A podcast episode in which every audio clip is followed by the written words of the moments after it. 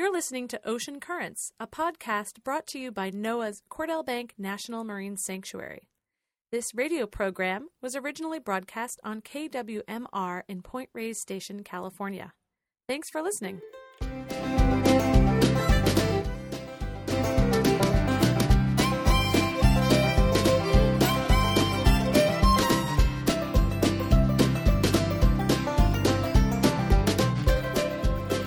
And welcome. You're listening to Ocean Currents. I am your host, Jennifer Stock. This is a show where we talk about the blue part of our planet, the ocean.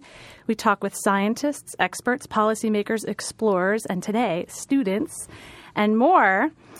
And today we are talking with some students from the West Marin School out here in Point Reyes, California. These students have been participating in an in-depth exploration of the West Marin watershed, their home that drains into the mighty Pacific Ocean. As Earth Day has rolled past again, this project is a great example of how the meaning of Earth Day can be an everyday part of our lives and education with some support and guidance. So in the studio here today, I have Madeline Hope, who is one of the leaders of this program, and Leslie Adler-Ivanbrook, who is another leader. And I have 5 students from the West Marin School that got out of class today to come down here to the KWMR studio. So I want to welcome you all to KWMR. You're all live on the air. Hi. Hi. Great to hear your voices. So I wanted to start with Madeline and Leslie, since you two are really the spearhead of this whole program. Tell us about it. What's the name of it, and how did you get involved and start this whole program up? Well, the name of the program is West Marin BWET, which stands for Bay Watershed Education and Training, and we've coined it Outdoor Ed in the Watershed. And we started this up because we saw that it would really be a wonderful experience for these kids in school here to get more hands-on outdoor education in this amazing environment that we have here at West Marin. And there are a lot of programs that happen at the school. They do have outdoor education, in large part supported by the Artists in the Schools program. And we wanted to support that by infusing the school with additional energy and funds and resources to get these kids out doing hands-on science and activities outside in the bay, in the creeks, and at the ocean. Excellent. Now, this is a complement to the Artists in Classrooms program, because that's been going on for a couple of years, where the students get outside and get to experiment with writing and drawing and kind of expressing their thoughts and things that they see. So tell us a little bit more about that, Madeline, since you've been so involved with that. Well, the Artists in the Schools, Gallery Route 1's Artists in the Schools, is a partner to the West Marin BWET program, and we received this with the Environmental Action Committee. That is our fiscal sponsor, so they were the ones that were awarded the grant from NOAA. And initially, the BWET program was very attractive to me personally, because I saw that it was an opportunity to bring watershed education and training to our region, which really the focus of the BWET is to bring watershed education and training to the school-age children in coastal communities. And we really haven't seen that funding show up in this region, except for Wilderness Way in the valley. They did receive some BWET funding, I think 3 years ago. So Artists in the Schools has always had an art practice, writing, and science component to it. And the science piece of the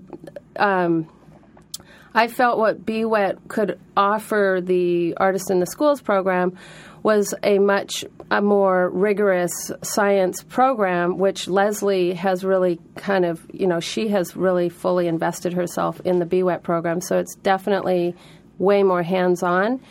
And Artists in the Schools continues to support the artistic expression and We've basically also teased apart the Tomales Bay Library Association as a partner to BWET as well, and they are providing some writing workshops for all of the kids in the BWET program.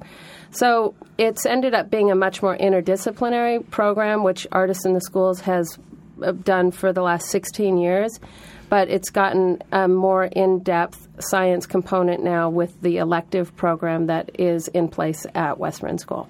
So, and our other partners include Point Reyes National Seashore, Point Reyes National Seashore Association, SPAWN, and the Tomales Bay Watershed Council, and Cordell Bank, and we've also partnered with Marin County Stormwater Pollution Protection Program. Prevention Program. Mix up. That's a lot of partners. That's a lot of work. I can understand how hard that is to coordinate. The one thing I wanted to ask about is science is something that's kind of falling off the charts in schools these days with emphasis on math and writing. Can I get a yay or a nay from the students? Do you guys have a lot of science going on in schools or more math and English skills? More math and English. Yeah. Math and English. I feel like we do a lot of science, too. Now you do with BWET, right? I think that's one of the big strengths of BWET. It's bringing in a lot of science. But talk about that a little bit more. You said you do a little bit more science? Our teacher, Mr. Hervey at West Marin School, teaches science, but he doesn't really do experiments, so we get our experience from BWET, and it makes our science experience more fun. Okay.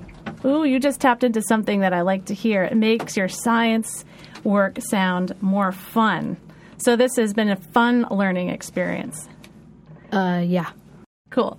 I have 5 students from West Marin School here, and I'd love to go around the room real quick. And if you would mind telling everybody your name, get nice and close to the microphone, and what grade you are in. And we'll start over here with Holton.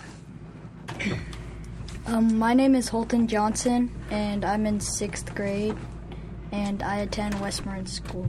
Thank you. My name is Peter Hope, and I'm in 8th grade, and I attend West Marin School. My name is Sylvia Lopez, and I'm in 6th grade. My name is Ione Hope, and I'm in 6th grade.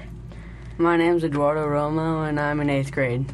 Fantastic. Well, thanks all for coming down to the studio. Mm-hmm. So we got a little bit of background on what the BWET program is, but I want to hear from you all about what are some of the experiences that you've been doing through the BWET elective course at school. And it could be some of the classroom activities that you've done that's new or some of the in-the-field experiences.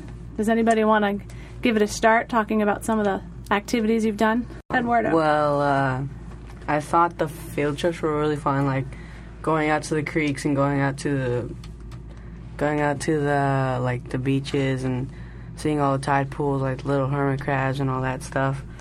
And I thought that was the funnest to me. What are some of the things that you did in the creeks? Well, we tested the water flow. We put lemons inside the creek to see how fast it was. And you put lemons in the creek? Yeah, we put lemons in the creek. And we had a little race, and yeah. And so the lemons were a race to determine the stream flow. Yeah. So was it fast or was it slow? It was kind of slow. Slow. Was it before a rain or after a rain? It was after a rain. After a rain. I can't remember very well. And how many lemons were in the water at one time when you did it? There was 2 in the water. Okay, so it was a race, so there was always a one that made it to the line first and one that was second, and what did that tell you, usually, when you did that? It told us where, the water was flowing faster, on the left or the right, and if it was, deeper or something. Mm-hmm. Oh, so it's different throughout the width of a creek. The flow is different. Mm-hmm. Oh, interesting. So how does that... This is a test. How does that flow rate change the ecosystem in that creek? What are some of the other things that you look at? If it's faster or slower, what are some of the things you learned about with that? It kind of affected the animals that were in the creek and the little critters like scud, which are the most common invertebrate, and So we were, like, looking for animals, and we found one little freshwater guppy, I think it was. But, yeah, that was a fun test because we, like, got to put mud in nets and dance in front of the nets and stuff. That's neat. Now, did you do some of this, Sylvia, where you did some sifting of sand? Was that one of the activities that you were a part of? The sediment sifting? No, she didn't do that. That was our Eduardo and Peter. That was just 8th grade. So each of the grades did some different activities, and that's part of the program, and that some of the younger students can go to, eventually go to some of the other activities that they can't do in the 6th grade or 7th grade. So how the program is set up this year is that it's a trimester system, and so in the first and third trimester, for the most part, a majority of the students were 6th and 7th grade, and the second trimester was predominantly 8th grade students. And so that's a Tuesday elective from 11:30 to 12:15. And inside of each trimesters, there are at least 2 hands-on field trips that class of kids will go to. And what happened differently for the 8th grade last year is that there were 3 8th graders that weren't in an elective yet until the later part of they're in this trimester, but we did total class field trips. So when we went to Tomasini Creek, which is what Eduardo's talking about, and Peter, they did the different tests. So they did, one was the flow test with the lemons, and then they did creek profiling and the invertebrates, and those were the 3 tests. And no sifting sand. Oh, and the grain size evaluation. So there are actually 4. And so what Holton and Ione did in first trimester. And Sylvia's in this trimester now. Oh, right. So what those 2 did was they went to Lagunitas Creek at Devil's Gulch, and you guys also did a flow test, right? Remember? Yeah. The lemon test. Yeah. So that's just so you know how it's set up. So all these kids have done a little bit of something different, but you guys might have to offer up some of that for Jenny.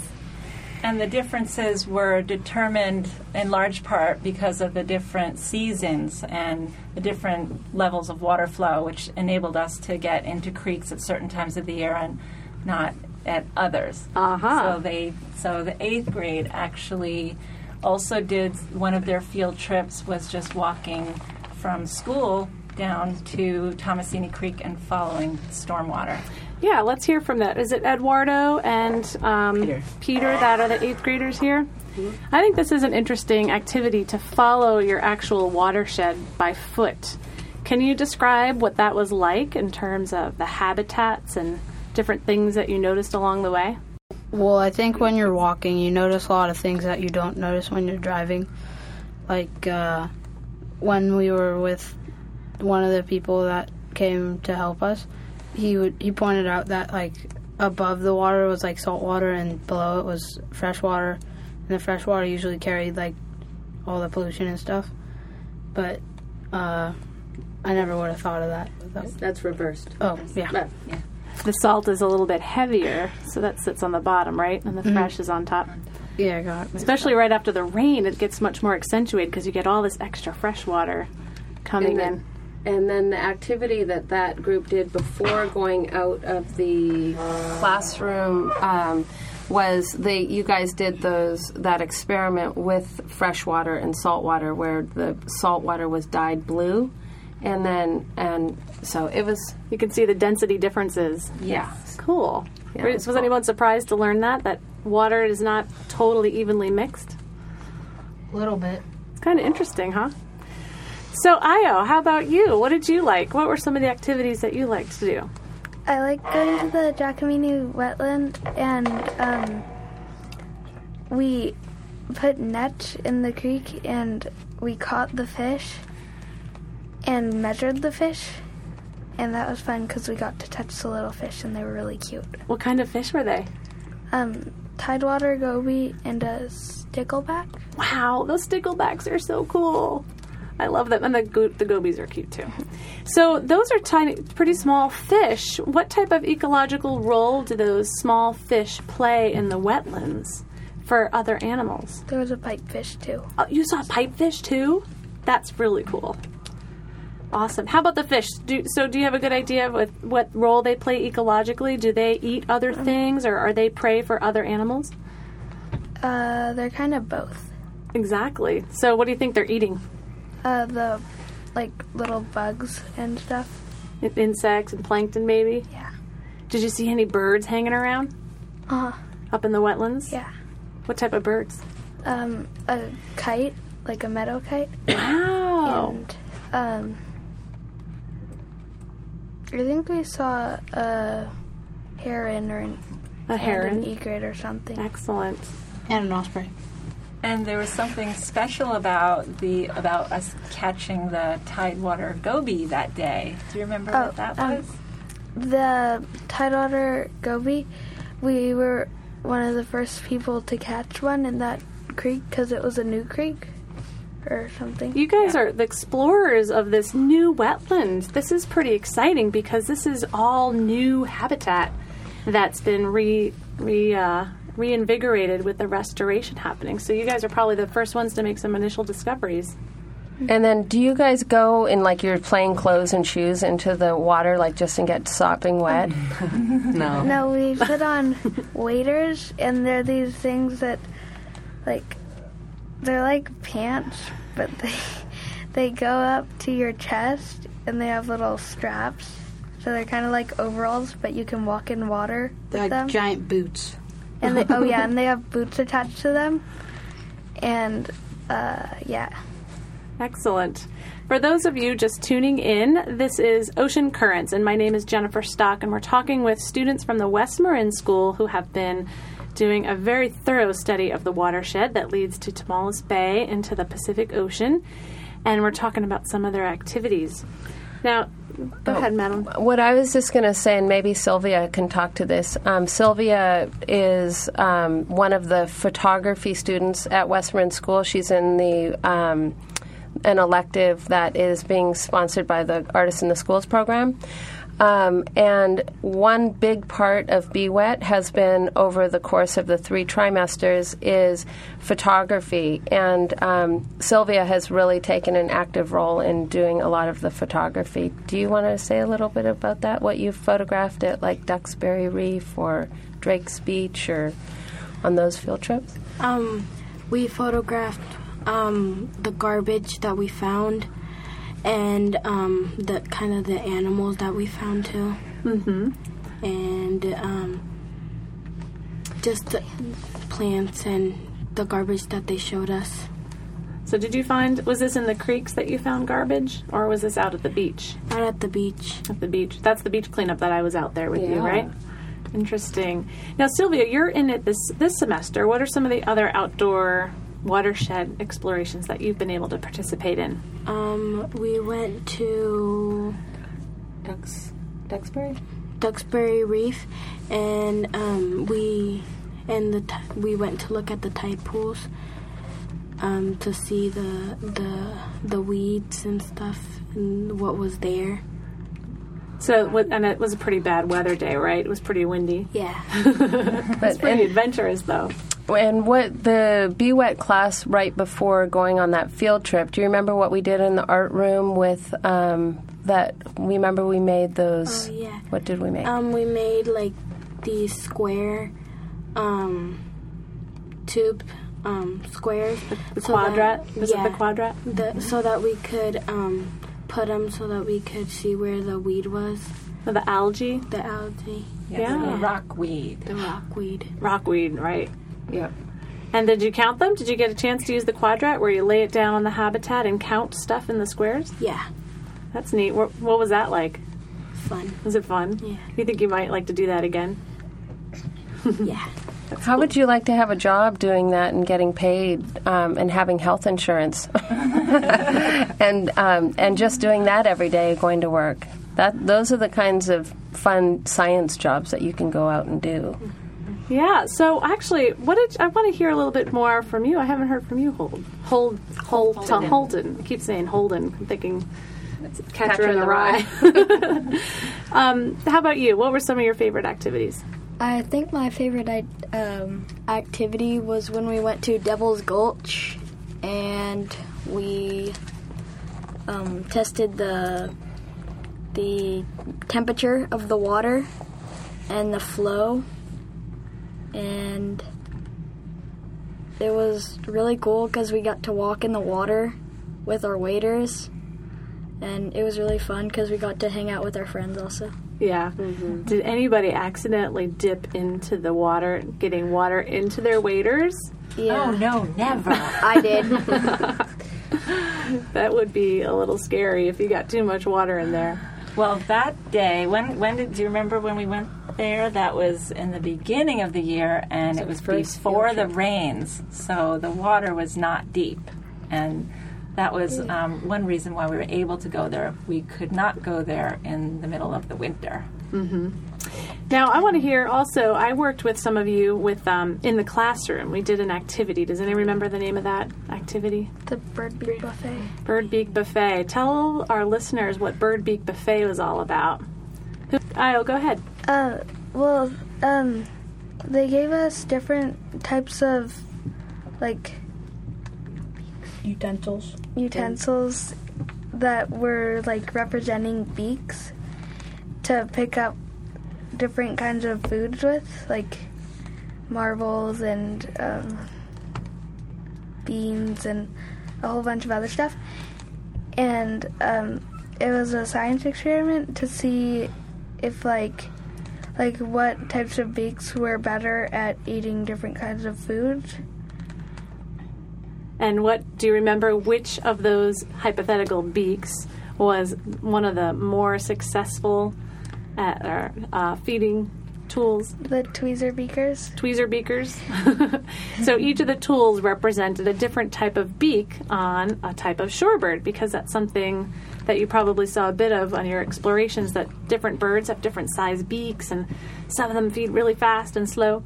Now, on the last round of that, there was a surprise food source that none of the birds' students knew they were eating. What was that? Trash. Yeah, it was black beans, but it represented trash. Yeah. Plastic. Mm-hmm. Yeah. Was that a little scary when you found out that you actually ate that? Yeah, and our group, ate way too much. Yeah.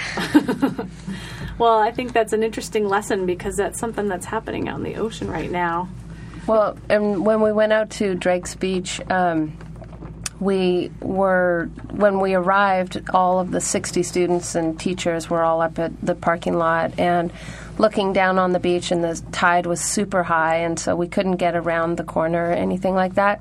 And we looked down on the beach, and I looked and saw it. There's sure not a lot of trash out there. We're not going to have much to do. And then we started Richard James came and talked, and Jennifer talked, and the kids all contributed to, kind of get ready to go out on the beach. And what I thought was interesting is that as soon as we got on the sand, it was littered with tiny pieces that were about the size of the beans and marbles and elastic bands and stuff like that that was in this classroom activity. All the plastic had broken down, for the most part, into these small sort of bite-sized pieces, and it was densely covered at Drake's Beach up in the, what's the name of that line, you guys, that is the edge of the water coming up? And the high tide. That's right. Yeah. And so that was pretty interesting. What did you guys think about that? There were a lot of little piles of trash, and I was surprised that there was so much trash. We found things from China and Peru and.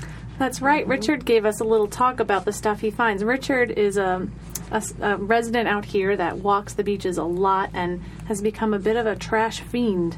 And it's interesting because there's a big network of people out there that share their findings on the beach, because there's stuff coming from all around the Pacific Ocean that lands on our beaches. It's pretty interesting. So he was sharing stuff that he's seen from China or Korea and Russia that have come up on our beaches.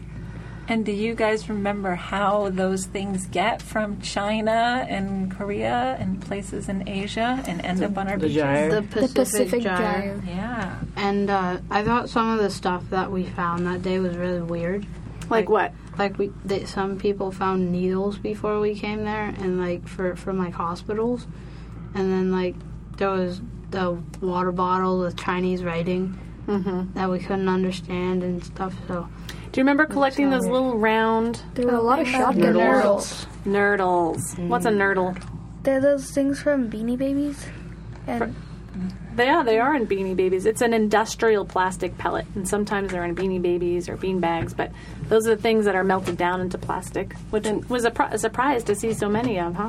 And what was the other thing, Holton, that you said? There were a lot of shotgun wads. And so all of those plastic products are made with that same nurdle. So they get shipped to the different companies that make the shotgun case, and then they're shipped to the Beanie Baby factory. And so it's a resource that people are ordering and spending money on to make these different things. And what we want to try to affect is folks making better choices and not choosing those plastic products as much, even though I know that shotguns are tools for some. I think that it's a real important part of using that kind of tool to clean up after yourself too.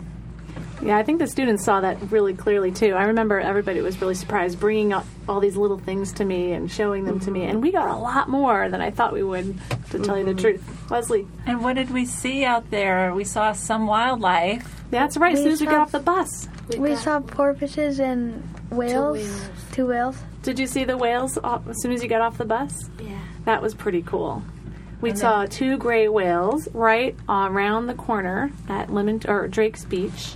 And then we saw some, I think, harbor porpoise probably near shore. That was very cool. What else did we see? And what did we see on the beach? Do you remember? There was a bird with a hurt wing, and it was like running away from the kids who were chasing it. And what did we learn about chasing wildlife on the beach? We shouldn't chase birds. You shouldn't chase birds. That poor bird was a little stressed. Birds. It's like, would you like to be chased around with a broken ankle? Yeah. But then, like, when we were looking for trash at one end of the beach, we saw these little crabs that were, like, they aren't really crabs, they're like sand crabs, so they dig, and they were everywhere, and there was, like, a billion of them. That's cool. And if you kicked the dirt, then they would come out of the dirt that you kicked. It was kind of funny. And then bury themselves again? Yeah. Sylvia, you were going to say something about the beach. What were you wanted to say? Something about the whales. Okay. Well, you know, we're about at a half an hour break here, so we're going to take a short break here and reconvene of things we'd like to talk about. But for those tuning in, you're listening to Ocean Currents, and I think I have some sounds here that were collected in the watershed with this group, and we will play these in a little bit. We'll be back in just a little bit.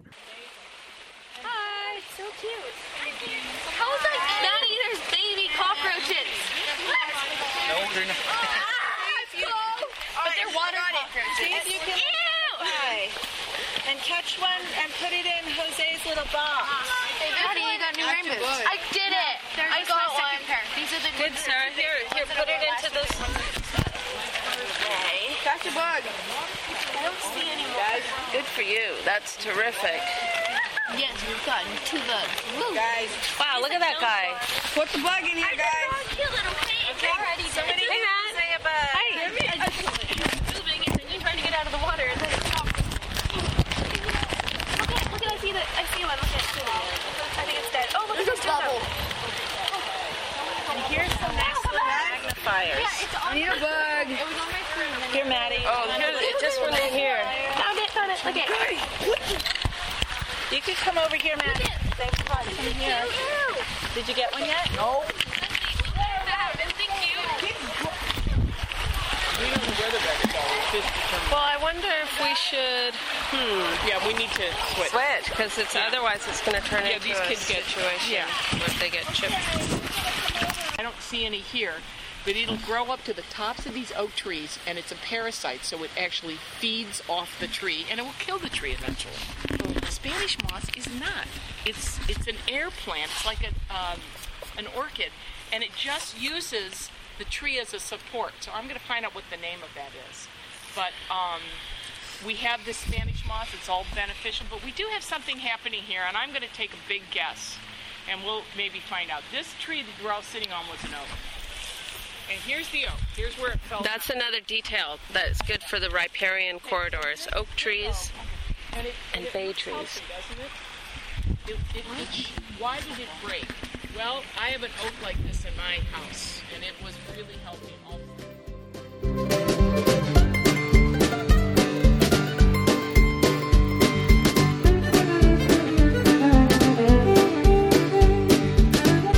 Welcome back. You're listening to Ocean Currents, and my name is Jennifer Stock. And in the studio with me, I have Ione Hope, Holton Johnson, Sylvia Lopez, Peter Hope, and Eduardo Romo, with Madeline Hope and Leslie Adler-Ivanbrook, all part of the West Marin School BWET, Bay Watershed Education Training Program.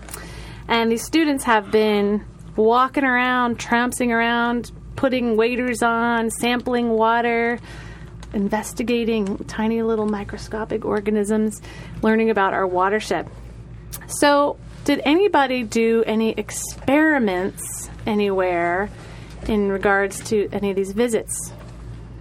In our class, we filled up containers that were cut in half with different materials such as sod, sand, and dirt. And we tested how fast the water flowed through them to the bottom, and we timed it. And there were groups, and each group came out like relatively with the same answer. So that one was pretty fun. And what was the answer, or what were the different rates? What was the fastest, and what was the slowest? I'm not quite sure, but I think the fastest was the sod. No. Just the plain black chalk. Oh, yeah, or the gravel. Black chalk. And black chalk. Yeah, you're right. The empty container, which represented black chalk. Yeah. And so this was an experiment that was about surfaces that water sits on, right? Yeah. And so this was about how water moves once it comes from the sky and rain, and if it's a surface that water will sit on top of or water will move through, right? Yeah. And what did you discover? What type of surface is good for water to move through? Sod. And dirt and sand. Dirt and sand. Natural things.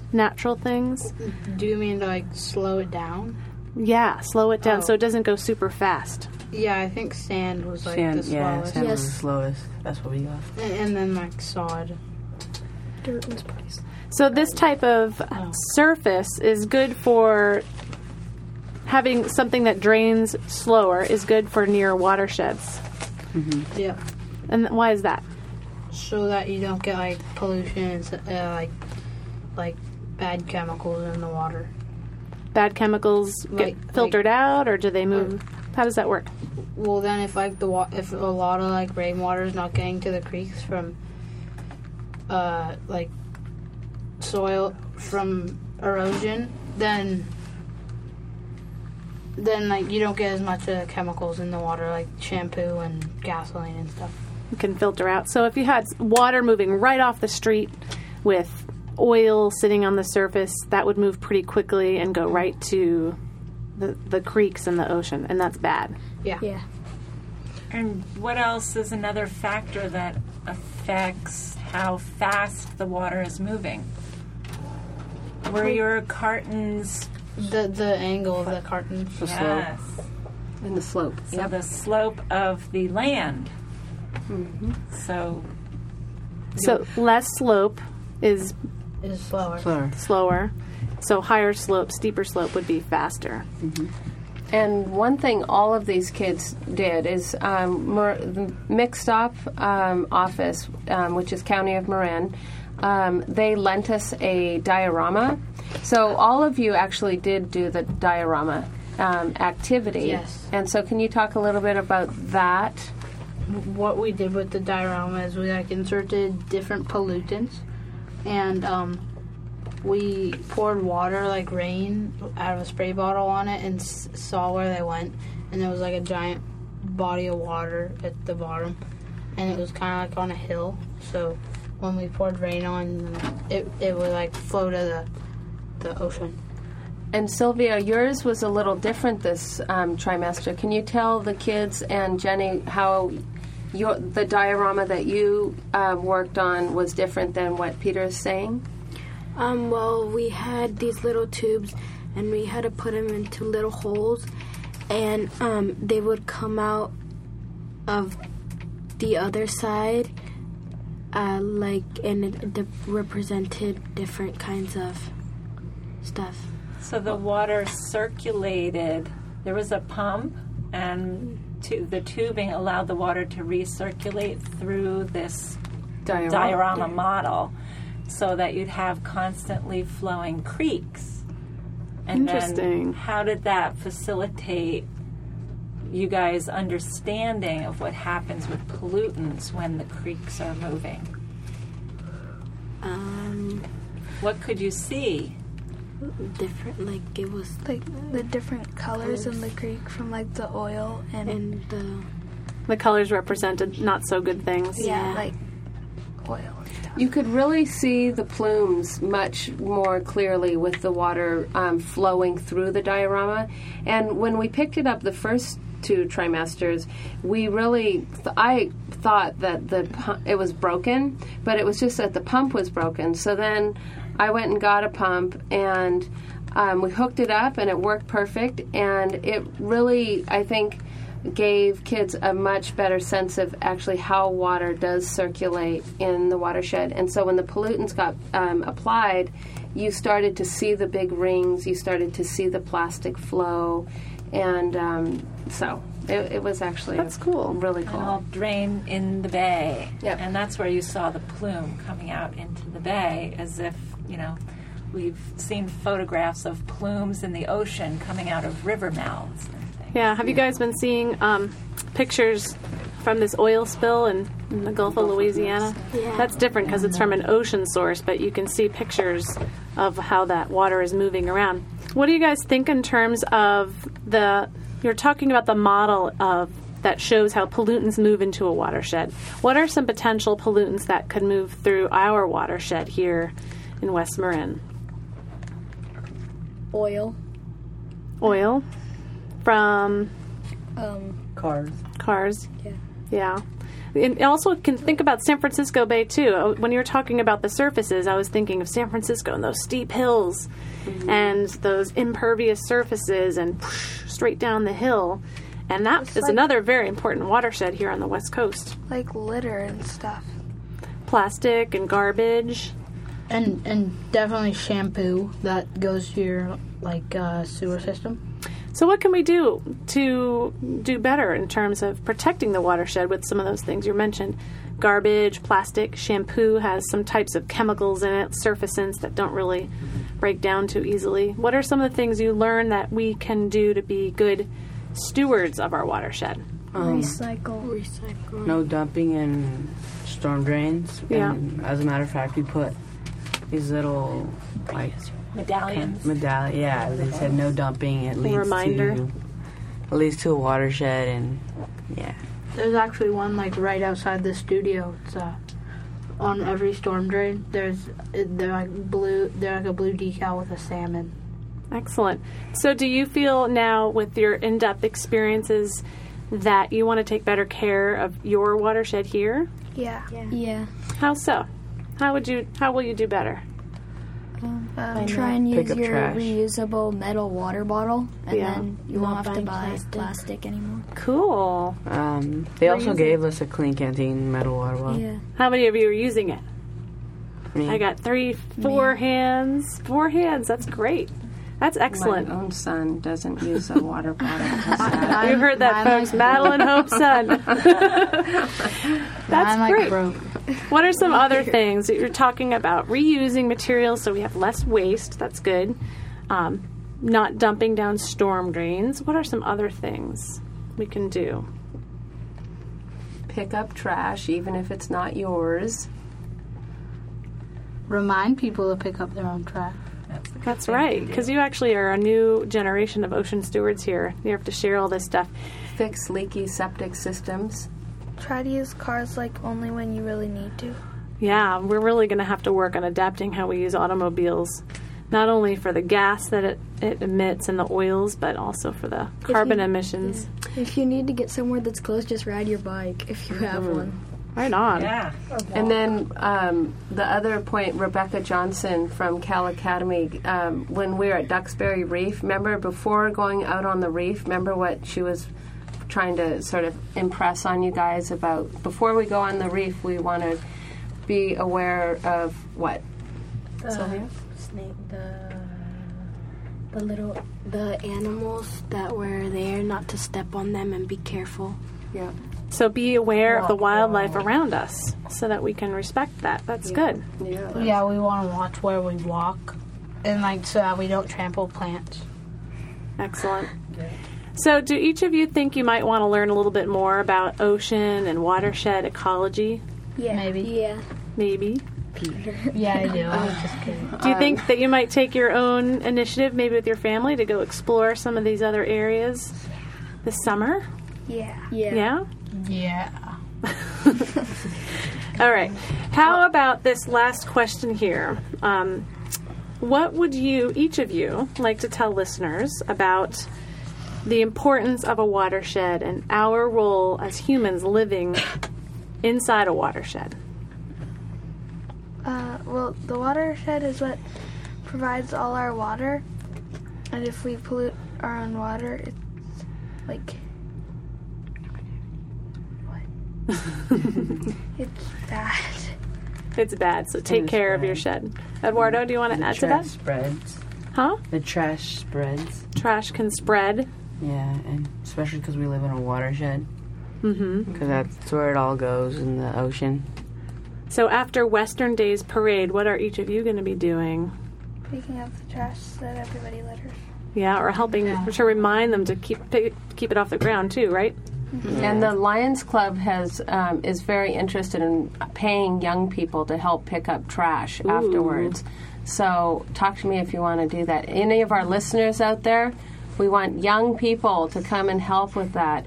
And you know what the problem is with trash is that it's a lot of single-use disposable stuff. And that is what we need to change. People need to not use that single-use disposable material. I've started carrying my own silverware with me. Yay. And you know what? It was crazy because it's like, why haven't I been doing this all along? It's so easy. Yeah. Okay. How about you, Sylvia? Is there anything you would like to share with listeners about the whole watershed and how we should live with it? Recycle. Try to recycle more. And not buy plastic. Not buy plastic. Good. Reuse. Peter, how about you? I think that it's just important to, if you see a glass bottle and a plastic bottle or something, you should get the glass bottle because, glass isn't as bad for the environment as plastic. So good. How about you, Holton? I think it's important to take care of our watershed because our watershed provides our water, and without water it would be hard to live. So if you're polluting, it's like polluting yourself because you eventually will drink the water that's getting polluted. Excellent. Yeah. Good job. And what else does it provide? Things that we eat, right? Oh, yeah. It provides animal life. A home for them. I don't like fish. You don't like food? I don't like food. Oh, good. I can stop shopping. Did you say you don't like food? No, Peter likes food. Oh. I said I don't like fish. Oh. Well, it provides habitat for something that somebody else might like to eat. Yeah. Well, I just think what you guys have been doing has been so cool, and I can tell that you've been having fun because every time I've gone to your school, you're giggling and enjoying it and using words like invertebrates. Not that many 8th graders use that word freely, so that's pretty cool. And also, I hope that you'll make a point to thank your teachers for working so hard to make this program happen, as well as Leslie and Madeline. Mm-hmm. So thank you. Yeah. I wanted to also ask one more thing, actually. Is there going to be an art show kind of culminating all the work this year with the students? So let's talk about that a little bit. Well, at the end of the school year, each year, Artists in the Schools, Gallery Route 1's Artists in the Schools, has an exhibit at Toby's Gallery. So we will be presenting a lot of student work from the BWET program in addition to other projects that other grades have done. And that is one thing that I just wanted to bring up with these kids is that at the end of each trimester, the students are basically they put together a short presentation for the 4th and 5th grades, and so each trimester you all basically were sharing your learning and your artistic outcomes and your scientific sort of explorations with the 4th and 5th grade students. We talked about some of that today, but those will be some of the displays that are in place at Toby's, and that exhibit opens June 7th on the Western Weekend Parade. Excellent. It's always a great way to start that weekend off. Yeah. Are each of you going to be down there to share your work? Yeah. Talk to the visitors about it on the opening day, maybe? Yep. Yeah. If it's during the Western Weekend Parade, I'm going to be playing. He's in the rock band. Oh, right. Rock band. Yeah, I am too. But the opening is actually after the actual physical parade, and it opens from 1 to 3. Excellent. Yeah. 1 to 3. We'll check it out. Well, thanks, everybody, for your work this year, and I hope that you'll carry some of these messages to your future grades as you move forward in school. You are already ahead of the game with your knowledge about a watershed and what it means than a lot of students in other parts of the country, so it's a pretty awesome program that you've been able to get through. I have one thing here to share with you guys. You might have been wondering what these blue marbles are sitting on this desk here, but there is a movement happening around the world right now where there are 1 million blue marbles being circulated amongst people's hands to represent ocean stewardship. And a friend of mine actually started this program, and a marble is given to people who have been showing ocean stewardship or doing good, positive ocean actions. And you are to think about this marble and why you're getting it, what type of ocean stewardship actions you've done that you get this marble with, but you don't get to keep it very long. You get to keep it for 24 hours. You can take pictures of it. You can write about it. But then you have to pass this marble on to somebody else who has been a good ocean steward and tell them the story of the blue marble. And what this is all about is back when we started outer space exploration and the astronauts looked down at planet Earth, they note the first pictures of Earth, they noticed how blue our planet was, and it became known as the blue marble image. Have you guys heard of that before? Mm-hmm. The blue marble image. And this year, coming up in June, is World Oceans Day. We're also celebrating Jacques Cousteau's 100th birthday, who was one of the pioneer ocean explorers that kind of showed us what this blue planet was all about. And we really want to celebrate him and remember him for his great work. So I have a blue marble for each of you to take with you today. And there's a website you can go to called BlueMarbles.org, where you can read more about the blue marbles that are circulating around the world. And you can leave a picture up on the website if you want about your blue marble and in your watershed. You can share your story there. But I figured it's time to get some blue marbles out to West Marin because there's a lot of good work being done out here. And you guys are the beginning of a new era of watershed care as you move on in school. So I have blue marbles for each of you here. Now, did all these people give you their blue marbles, or did you go collect them from different people? Or you had I actually had these. I got one blue marble from somebody that I passed on, but these are others that I've bought to keep going into the system. It's a growing movement. It is. So you know all about Facebook and Twitter. This is a real physical social movement, an actual passing on of something. So here's some marbles for you guys. And don't eat them with your tweezer beakers. Okay. Thank you, Jenny, for hosting us your program. Yeah, thank you. Sorry, they're not all the same size, but that's okay. So what are you going to do with these in 24 hours? Pass them on. Keep it. And don't forget to tell the story of what the blue marble represents. Yeah. Excellent. And we can look it up. If you need stuff to talk about, you can look up Blue Marble online. Yeah, I have a little piece of paper for you guys, too, for that. Okay. BlueMarbles.org for anybody else. And, you know, in June is the culminating big event for World Oceans Day, where lots of these pictures and stories will be revealed online at BlueMarble.org, so check it out.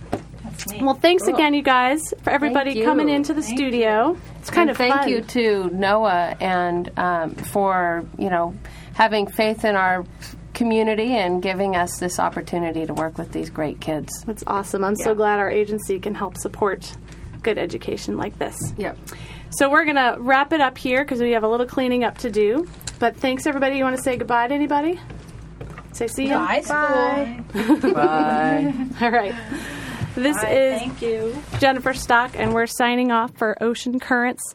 We've had the students from West Marin School here talking about their BWET Watershed Education Program. And next month, we'll be back June, Monday, the first Monday. I think it's June 5th or 6th. I have Scott Anderson coming into the studio talking about white sharks.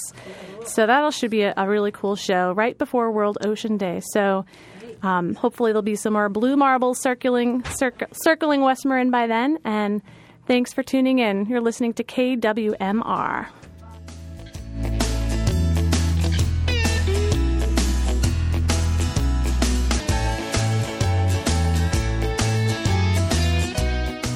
Thank you for listening to Ocean Currents.